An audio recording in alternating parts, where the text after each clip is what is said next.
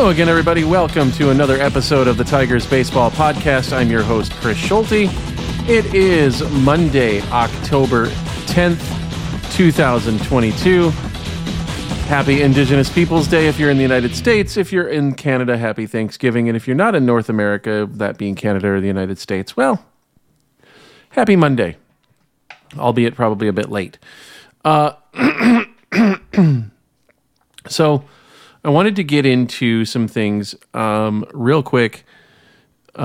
This is probably going to be a shorter podcast than normal because of the fact that, well, the Tigers are in the offseason now, and it's going to be an active offseason.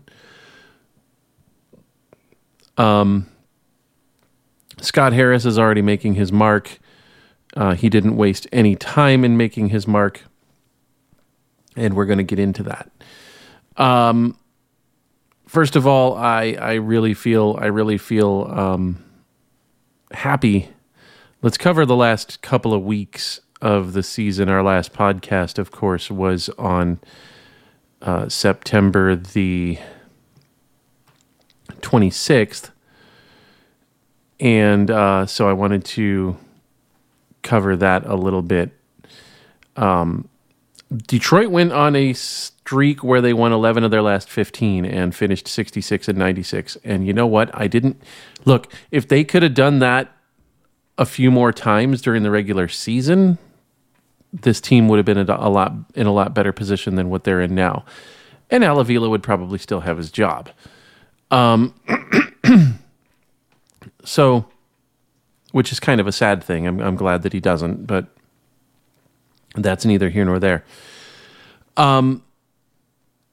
Detroit took 3 in a row from Chicago. That was amazing. Detroit then took 3 in a row from Kansas City. They took 2 out of 3 from Minnesota. So their divisional record was better this year.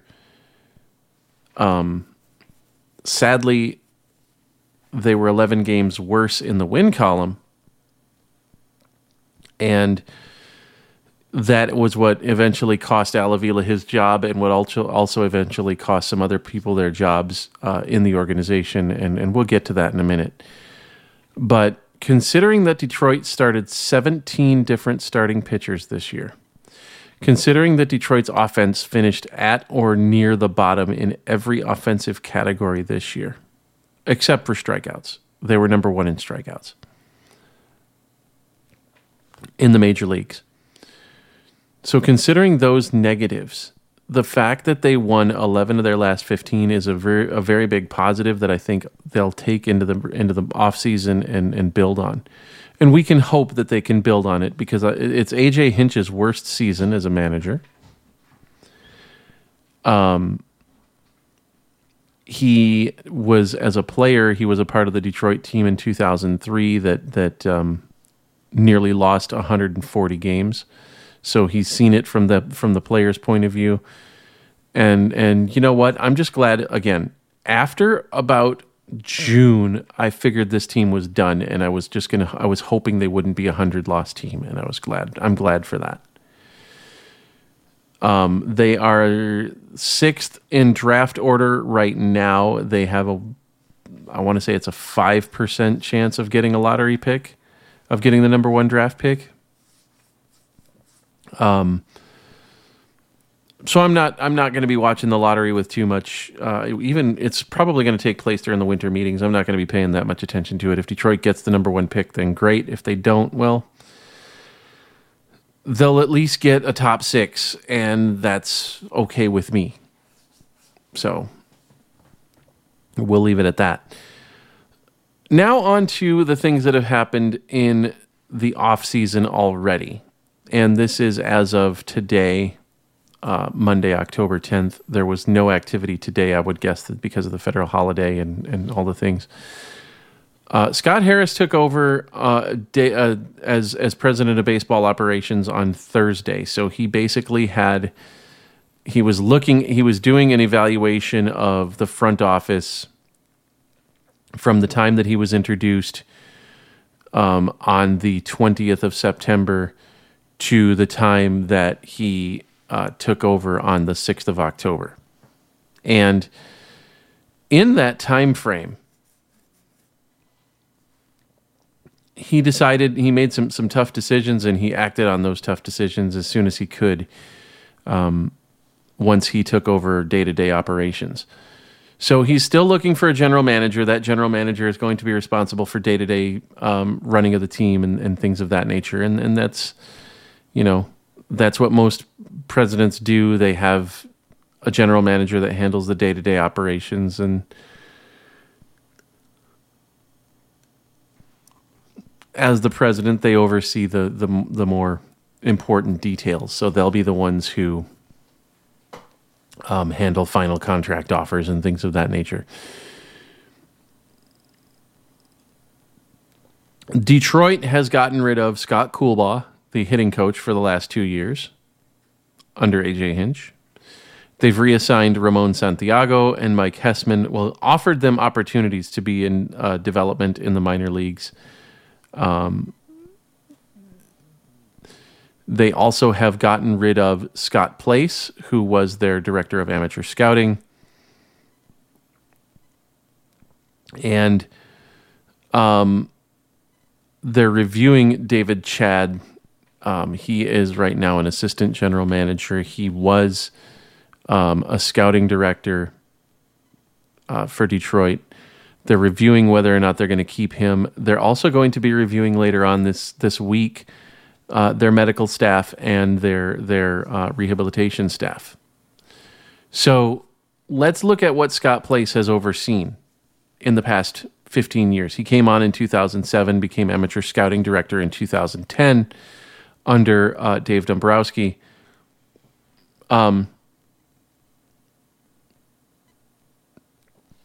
Last year, Detroit was going into the regular season with one of the top 5 farm systems in Major League Baseball.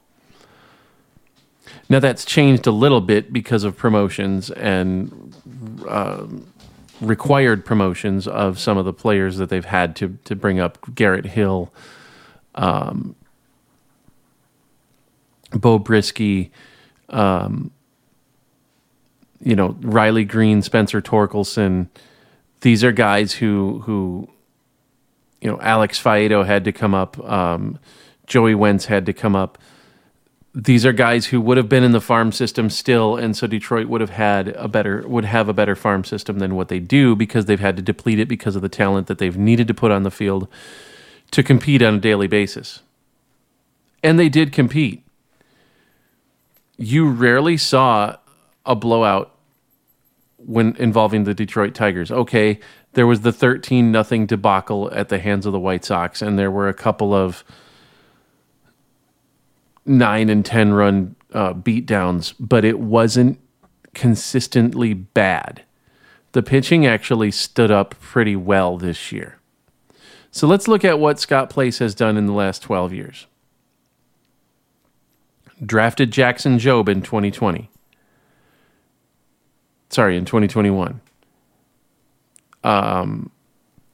Drafted Jace Young in 2022 and Peyton Graham in 2022, Isaac Pacheco in 2021, Ryan Kreidler, Spencer Torkelson, Riley Green.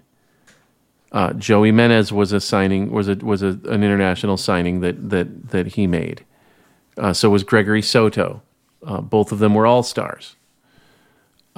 He's also the man who's responsible for drafting Casey Mize and Alex Fajardo.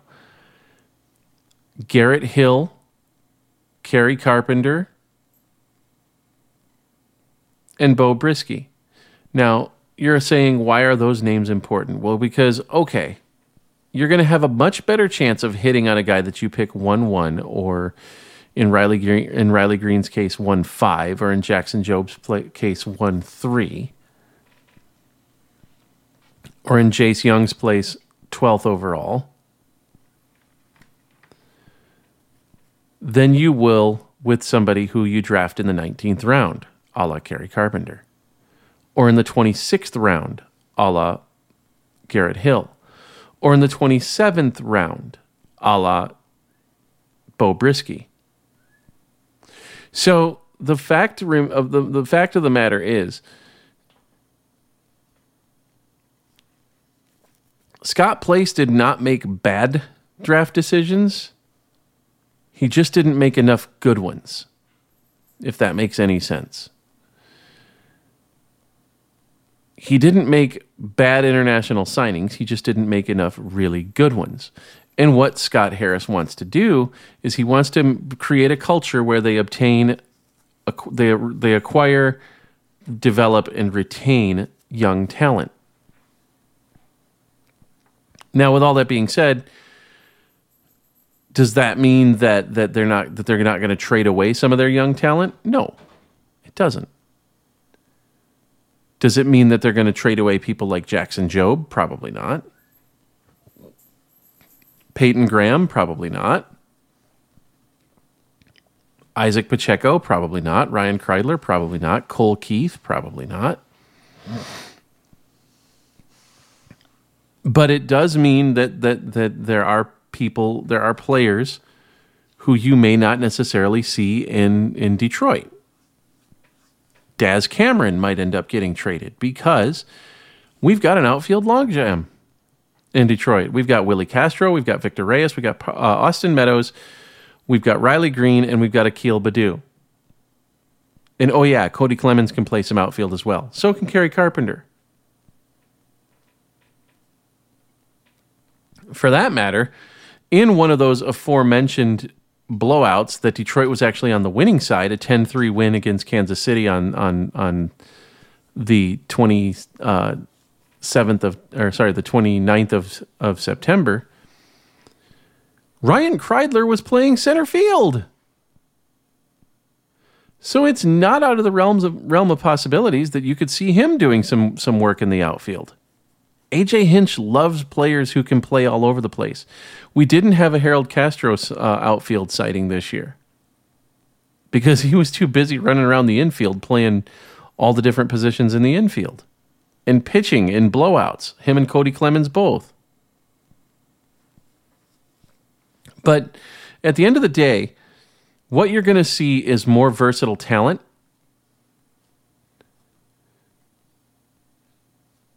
And you're going to see a situation where Scott Harris is not afraid to pull the trigger on certain deals that might deal some players away that we don't want to see go. A lot of people don't want to see Daz Cameron go because he was part of the Justin Verlander deal. I understand that. Honestly, I feel like Jake Rogers has more upside in that deal.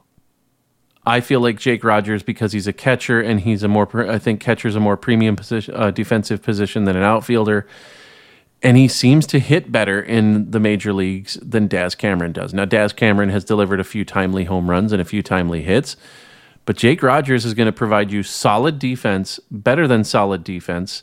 He's going to call a good game. He's going to hit 240 to 250, and you can live with that. You can live with that.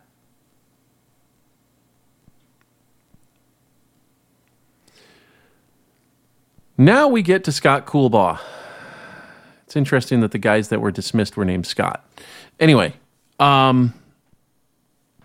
first of all, I remember Scott Coolbaugh as a player. He played for Texas for a little while, so I do remember him as a big leaguer.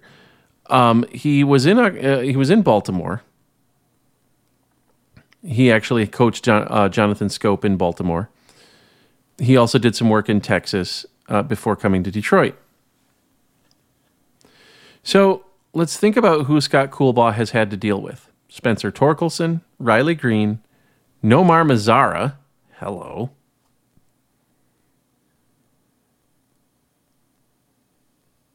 Jonathan Schoop, Jeimer Candelario, Miguel Cabrera, Javier Baez. The list of players who he has had to work with goes on and on and on. Let's think about who had good years in 2022. Now, we're not going to think about 2021. We're going to think about 2022.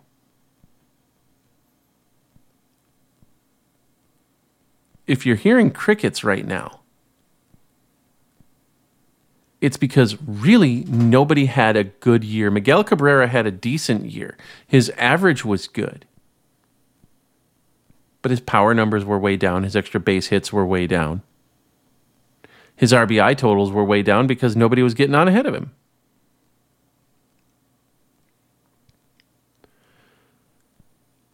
Miguel Cabrera is going to go into the Hall of Fame because he's a lifetime 300 hitter. He's got 3,000 hits and 500 home runs. He's going to pass Ichiro Suzuki next year for the on the all-time hits list. And that's amazing. That's cool. He's going to retire as a Detroit Tiger. He's also going to be he's going to play for Venezuela in the World Baseball Classic. So is Javier Baez. Great. Good stuff. And Miguel Cabrera has a lifetime average, this year he hit 382 with runners in scoring position. That's amazing.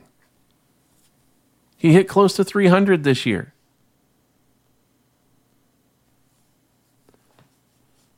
He had 7 home runs this year in a season where he was supposed to be more healthy and he was supposed to have a better swing. So let's also look at Javi Baez. Javi Baez last year hit close to 30 home runs. He hit 17 this year. Oh, well, he played in Comerica Park. That's garbage. He also played in Progressive Field. He played in Guaranteed Rate Field. He played at Target Field. He played in Texas. He played in Baltimore. He played in Boston. He played in Yankee Stadium.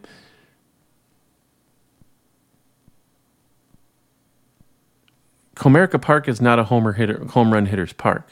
I'll give you that. But if you hit 11 homers in your home ballpark and you hit 19 homers on the road, that's 30 homers. Javi Baez is close to a 300 hitter. Don't tell me that Comerica Park knocked his average down. Because with all that wide open space out in the outfield, all he's got to do is hit just a little pop-up into center field, and if he hits it low enough and gets a decent trajectory on it, it's going to drop in for a base hit. He'll take a whole ton of dinkers and dunkers. He'll hit over 300. Comerica Park is a good hitter's ballpark. It's a crap home run hitter's ballpark. That doesn't mean that you don't get extra base hits. It doesn't mean that you get regular base hits. You're going to get your singles, your doubles, and your triples. You're just not going to get as many homers. Ask Jeimer Candelario. He hit 40 doubles last year. A lot of them came at Comerica Park. So don't tell me that Javi Baez struggled his average was down this year and his production was down from an RBI standpoint because he played at Comerica Park. It has nothing to do with it. Has absolutely nothing to do with it. And you could say, oh, well, yeah, but interleague they played the West, and so he and they played Colorado in Detroit, and they played at Dodger Stadium, and they played at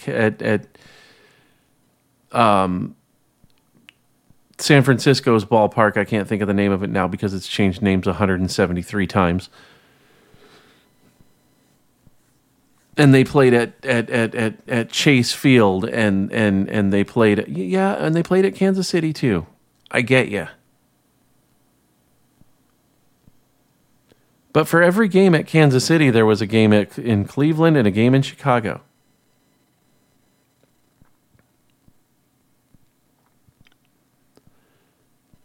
There were games in Minnesota.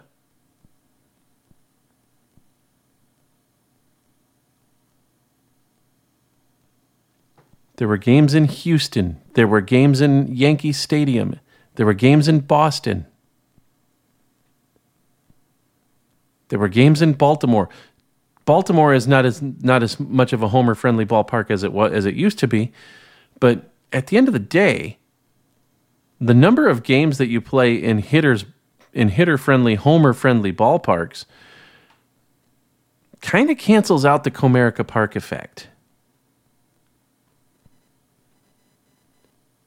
Now, Scott Harris is the guy who was around when Javier Baez was called up from the minors. So maybe he'll be able to do something in a developmental role for him or something. I don't know. I don't know if he stays with us after 2023 because he can opt out. If he has a year like he had in 2022, we'll want him to opt out, just like we would kind of want Jonathan Schoop to opt out, because Jonathan Schoop had a crap year this year, and he had Scott Coolbaugh as a coach in Baltimore. The bottom line is Scott Harris wants players that are going to dominate the strike zone on both sides of the ball. So he wants pitchers that are going to throw aggressively into the strike zone. He's going to want hitters that are going to handle the strike zone and make it to their advantage. None of the guys, very few of the guys on the roster as it's currently configured, can do that. So it's going to be a very busy offseason, and it started with the hitting coach getting let go. Now, there's guys that you can't get rid of. You're not going to get rid of Miguel Cabrera. He's got one more year. It's $32 million. Nobody's going to take that contract. You got Javi Baez. You got him for 5 years with player options starting after 2023 at $20 million a year. Nobody's going to take that contract.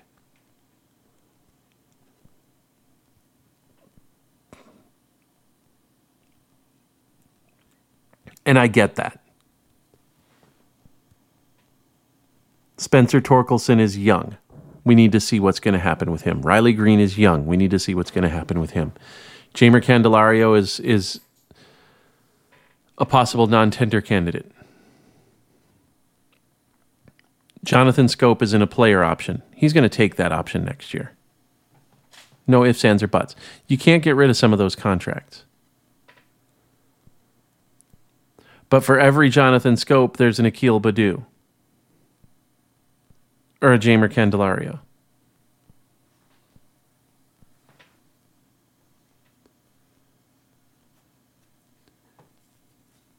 You know, Tucker Barnhart is a free agent as of the 1st of November. Well, actually, whenever the World Series ends, which could be anywhere between now and Christmas.